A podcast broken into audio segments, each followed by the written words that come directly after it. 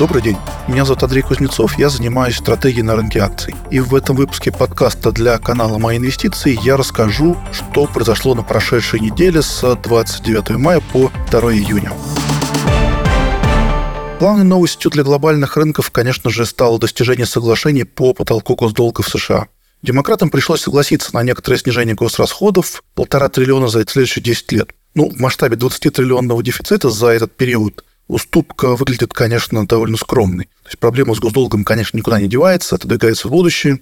Но сейчас рынкам важнее, что казначейство продолжит обслуживать долг. Конечно, суверенный дефолт изначально выглядел экзотическим сценарием, но если бы это маловероятное событие все-таки состоялось, то последствия могли быть просто катастрофическими. Так что до последнего момента на рынке сохранялась нервозность. Ну, сейчас этот риск уже позади, и рынки вдохнули с облегчением.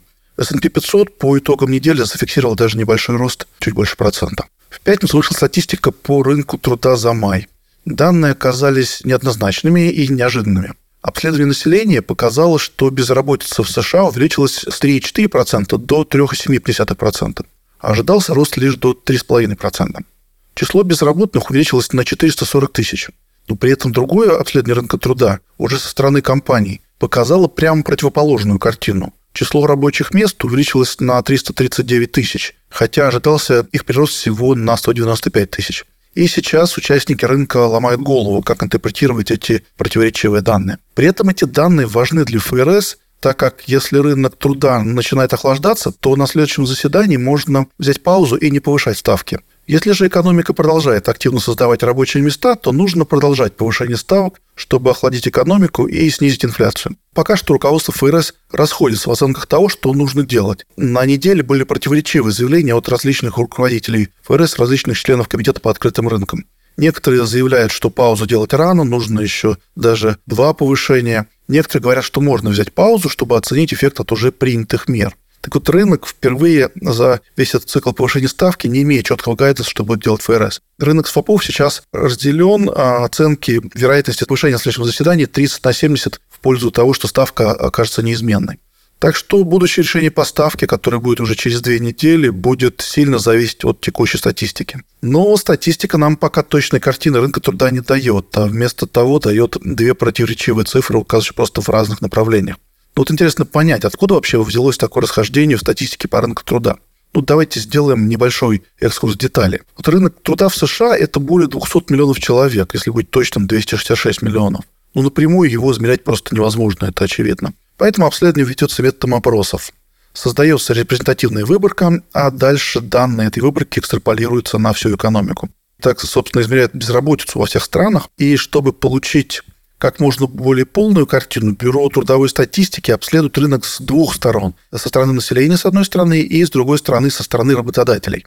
И каждый из этих опросов имеет свою погрешность. Так вот, опрос работодателей имеет меньшую погрешность. Ну, просто потому, что число компаний меньше, чем число работников. Соответственно, небольшая выборка, она меньше отличается от общей совокупности.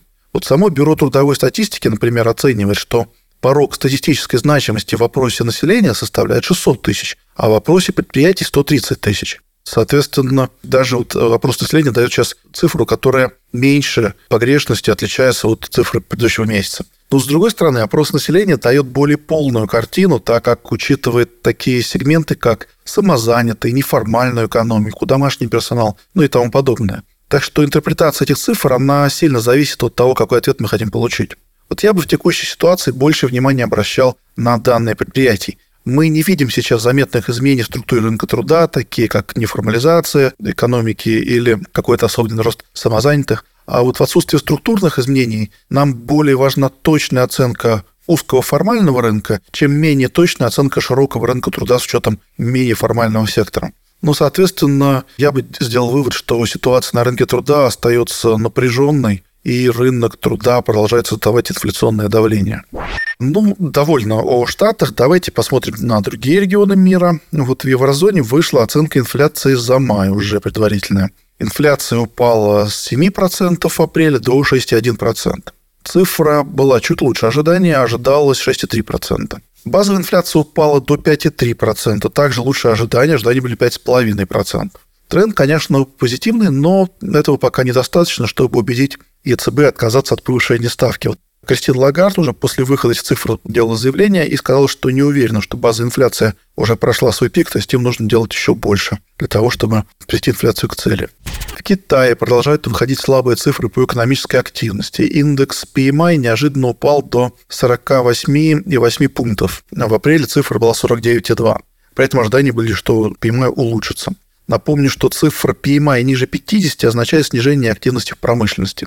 Впрочем, была и другая цифра, альтернативный показатель PMI от Кайсин показал более позитивную картину 59 пункта. Но этот показатель смотрит в большей степени на частные экспортно-ориентированные предприятия, он такой более узкий, поэтому я бы в меньшей степени на него обращал внимание. Но и опять же, цифра 59 – это очень незначительное улучшение экономической активности, совсем не тот бурный рост, который когда-то ожидался от постковидного открытия Китая. Ну и вот опасения относительно китайской экономики сильно отражаются на рынке нефти. Бренд упал с 77 долларов до 75,5 за баррель. Причем в течение недели цены проседали до 72. Рынок также ждет результатов заседания ОПЕК+, плюс на выходных. Если ОПЕК не будет обеспокоен потенциальным снижением спроса стороны Китая и не примет решение о сокращении выпуска, то цены могут просесть и дальше. Ну, пожалуй, это все, что я хотел бы отметить на этой неделе. Спасибо за внимание. Ждем ваших откликов в комментариях. Спасибо.